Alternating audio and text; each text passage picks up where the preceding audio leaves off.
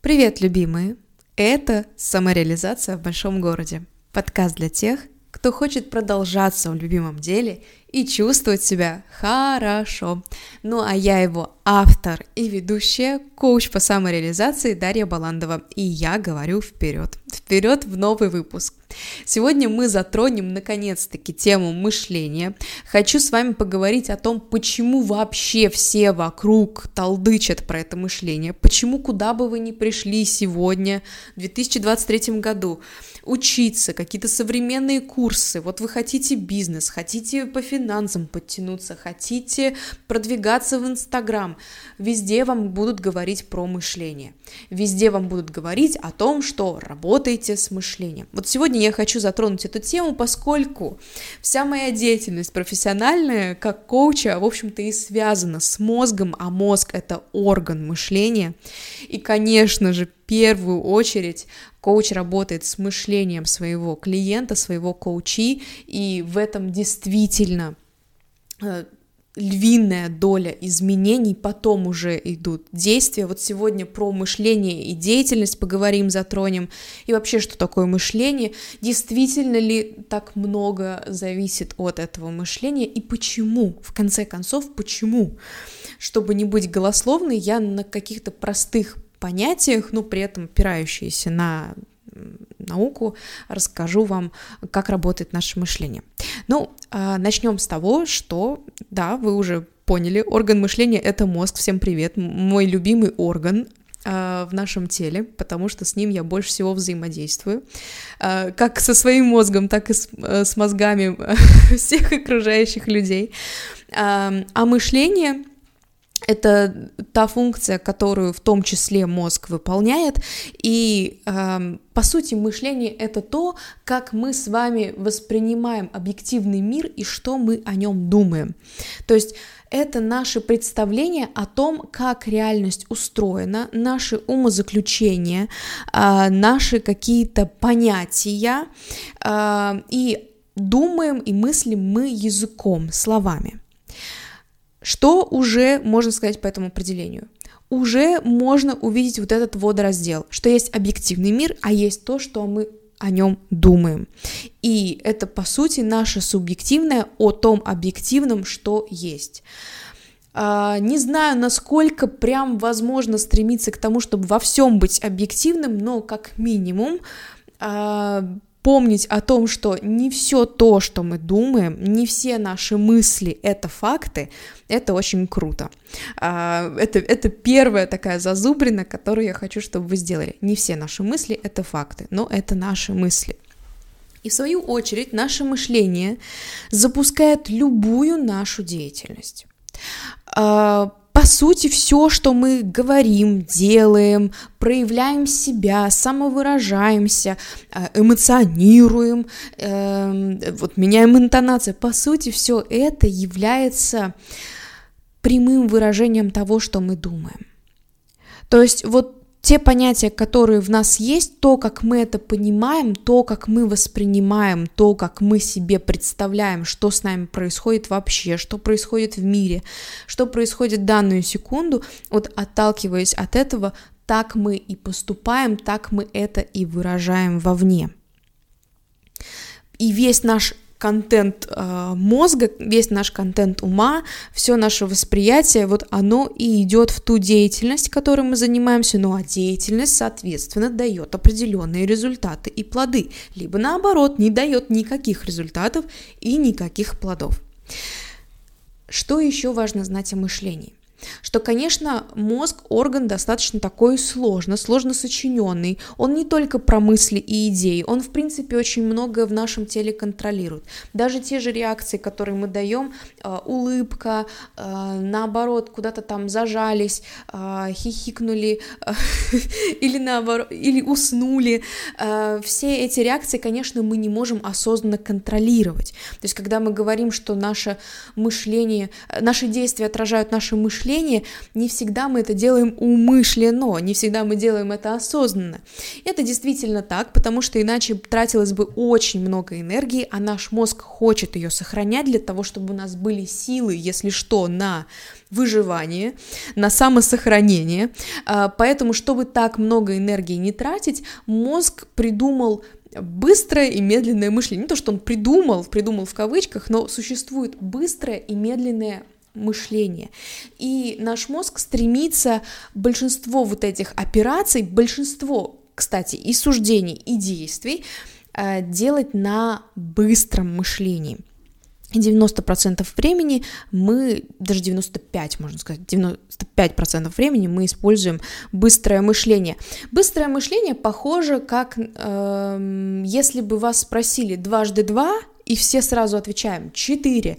Столица Великобритании, Лондон, что-то, что мы быстро, автоматически, потому что это настолько хорошо изучено, настолько понятно, и вот мы быстро-быстро выдаем именно эту реакцию. Есть еще такое понятие, как автоматические мысли. Мы иногда не проговариваем что-то вслух, а автоматически уже думаем и уже из этого что-то делаем. Вот так работает быстрое мышление. И только 5% времени мы пользуемся медленным мышлением. А медленное мышление похоже, как если бы я вас попросила посчитать, сколько будет 328 умноженное на 789.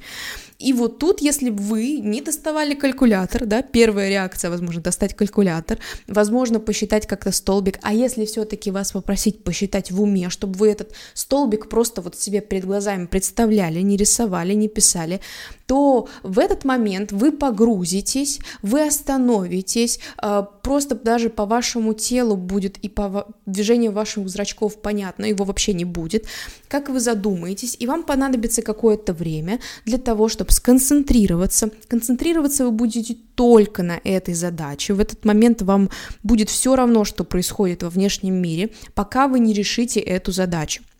Это то, как работает медленное мышление. И, конечно, если вы попробуете сейчас просто поставить на паузу и посчитать этот пример, который я вам сказала, а, вы поймете, как сильно поработал ваш мозг и почему он стремится в быстрое мышление.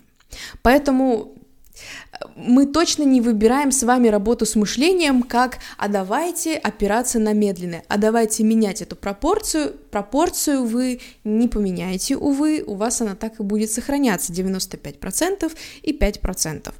Другой момент, что там мы используем в быстром мышлении, какими э, мыслями мы оперируем, какими понятиями, да, что у нас уже вошло в обиход. А в обиход у нас все это входит достаточно рано. То есть вот как только мы начинаем жить, как только мы начинаем видеть этот объективный мир, а частью этого объективного мира становимся и мы сами, да, то мы уже начинаем записывать себе в мозг какую-то информацию о нем все, что мы слышим от взрослых, все наши какие-то личные выводы, личные суждения, и у каждого будет свое. То есть, если бы мы взяли выборку из 100 человек, и с ними произошло одно и то же событие, там, условно, в детстве, то выводы тоже могут сделать люди разные. Это к вопросу о том, что не все так очевидно и не все так прямолинейно. Одно и то же событие можно трактовать по-разному, кому-то аукнется, кому-то не аукнется. Вот почему еще психологи и психотерапевты любят говорить, что все из детства. А, не то, что они прям это любят говорить, но действительно все из детства только потому, что там началась наша жизнь. По сути, все из жизни. Все у нас из жизни, а не только из детства. И какие-то выводы мы можем делать в течение жизни. Мы также можем их пересматривать. То есть в целом для того, чтобы пересмотреть свои какие-то убеждения, не нужно прям обязательно идти в кабинет психотерапевта или коуча. В принципе, люди исторически, если мы посмотрим на труды писателей, если мы посмотрим на мыслителей, что-то обмысливали. Но для этого у вас должно быть время, для этого у вас время должно быть замедлиться, подумать, сесть на какой-нибудь камушек, посмотреть на, не знаю, водоем и, э, в общем-то, поразмыслить и сделать вывод. Конечно, конечно же, наши убеждения могут меняться и могут меняться, как я уже сейчас только что отметила, в принципе, естественным путем. Мы повзрослели, прошло 5-10 лет, и мы готовы э, что, на что-то взглянуть иначе. Но э, такой э, такому пересмотру подвергаются на самом деле не так уж много мыслей, и наоборот, можно себя еще в больше бараний рог загнуть, если, например, э, пойти по пути выученной беспомощности. Выученная беспомощность – это целый эксперимент, который проводился на собаках. Я расскажу только вкратце, в чем он заключался. Он заключался в том, что две группы собак посадили в клетки, э, которым проводили ток. То есть собаку там било током. В первой группе собакам э, двери закрыли, то есть они не могли выйти из этой клетки, а второй группе э, дверцы оставили открытыми. И когда били током, первая группа собак пыталась найти выход, но, к сожалению, не смогла никак выйти, да, им пришлось терпеть эту боль, а вторая группа смогли найти выход. И потом, когда был второй заход, снова с этими группами собак, но теперь всем открыли клетки, первая, э, та, та группа, которая не могла выйти первая, она и во второй раз уже не выходила, то есть они выучили то, что выхода нет и продолжали терпеть, тогда как вторая группа снова покинула клетку и не терпела боль. Э, я, конечно, понимаю, что сейчас можно отвлечься на то, что бедные собачки, опять над ними какие-то опыты проводили, но по сути мы так и действуем в жизни, то есть иногда мы встречаемся с каким-то опытом, быстро делаем вывод о том, что возможно и что невозможно, и, в общем-то, с этим выводом мы можем прожить всю жизнь. Я таких людей видала много, я думаю, что и вы тоже. Люди, которые закрылись в своем футляре и, в принципе, не вылезали. Это тоже одна из причин, почему очень многие люди в итоге себя не реализуют, не идут в свои мечты, хотя они, у них были эти мечты потому что они де- сделали когда-то шаг, в юношестве, возможно, э, в молодости, у них не получилось, и они очень быстро разочаровались в себе, и э, вот, так, вот такой сделали вывод, вот такие понятия себе э, забрали из этого опыта, а как мы уже помним, объективный мир — это не всегда равно нашим субъективным суждениям. То есть мир отдельно, наше суждение отдельно. И вот, в общем-то, почему и стоит э, порой оспаривать и подвергать сомнению некоторые свои выводы, особенно если они делают вас несчастными, особенно если вы наблюдаете а, результаты, которые вам не нравятся, нужно вспомнить, что очень многие наши результаты зависят от нас. Не все, не на 100%, но многие результаты пришли к нам именно потому, что мы как-то мыслили, в результате этих мыслей мы как-то действовали или бездействовали, и в итоге имели определенный результат. Но я хочу еще больше добавить в этот котел, э, под, подлить огня э, и сказать о том, что все может быть еще даже хуже с мышлением. Вот помимо того, что мы очень много записали себе автоматизмов, помимо того, что мы наделали кучу-кучу выводов, это я сейчас прям самый негативный сценарий описываю. На самом деле, как вы э, могли услышать, не все делают одинаковые выводы и не все себя загоняют в эту такую, знаете, тюрьму внутреннюю. Но я сейчас описываю негативный сценарий. Это мы сделали очень много каких-то негативных выводов не в свою пользу и не в пользу этого мира, и не в пользу своих целей, и не в пользу своих желаний. А, мы сделали очень много выводов, мы так живем, мы это выучили, мы не пересматриваем, мы продолжаем даже где-то находить подтверждение тому, чему мы уже верим. Это еще одна особенность мозга. Мы любим находить подтверждение тому, что уже любим. А сейчас мы еще живем в тот век, когда нам лента, умная лента, значит, э, на основе искусственного интеллекта присылает информацию, которая только-только сильнее подкрепляет. Но что еще интересно, что мы еще очень э, связываем наши ощущения от жизни, от вообще нашей ситуации в жизни э, с внешним пространством. И самое плохое, что может случиться, это когда у вас даже то есть у вас есть какая-то идея о том, в какой жизненной ситуации вы находитесь, о том, кто вы, какой вы человек, э, плохой, неплохой, достаточно хороший, недостаточно хороший, а, э, все у вас плохо или все у вас нормально. И вот, допустим, у вас только негатив. И он начинает уже привязываться еще и к внешним. То есть нейронные связи, мало того, что они крепнут, и вы по этим дорожкам продолжаете ездить и ездить и ездить, да, по когнитивным вот этим дорожкам, так они еще и привязываются ко внешнему пространству. То есть это когда у вас эти мысли еще привязаны к вашей постели, к вашему виду из окна, к вашим отношениям, к вашему близкому человеку, которого вы видите с утра или там с вечера и так далее, к, к вашей дороге на работу или на учебу, куда вы ходите. А важно вспомнить, что Большинство из нас живут, ну, к сожалению, в дне сурка. То есть у нас не так уж много маршрутов, по которым мы ходим, и в основном мы, вот как наше мышление, да, быстрое работает на 95%, одно и то же гоняем и уже автоматически, то и то же самое происходит с нашей жизнью. Мы во внешнем э, мире тоже очень часто делаем одно и то же, типовое. И вот представьте, когда у вас к каждому месту вашей жизни привязан вот этот негатив. И вот вы уже просыпаетесь, и вы уже просыпаетесь с негативным настроем, вы сами не понимаете почему, ничего плохого вроде бы не происходит, но у вас уже привязка к вашей вот кровати, к вашему виду из окна, к вашему телефону, к вашему будильнику, к вашему отражению в зеркале, даже, говорю, к, к вашим близким, уже привязки все то, что вас беспокоит, все то, что вам мешает, все вот это незакрытое, все вот это неразрешенное, и все вот эти выводы, которые вы даже не знаете, что они у вас есть, вы даже не знаете, что у вас есть эти автоматические мысли.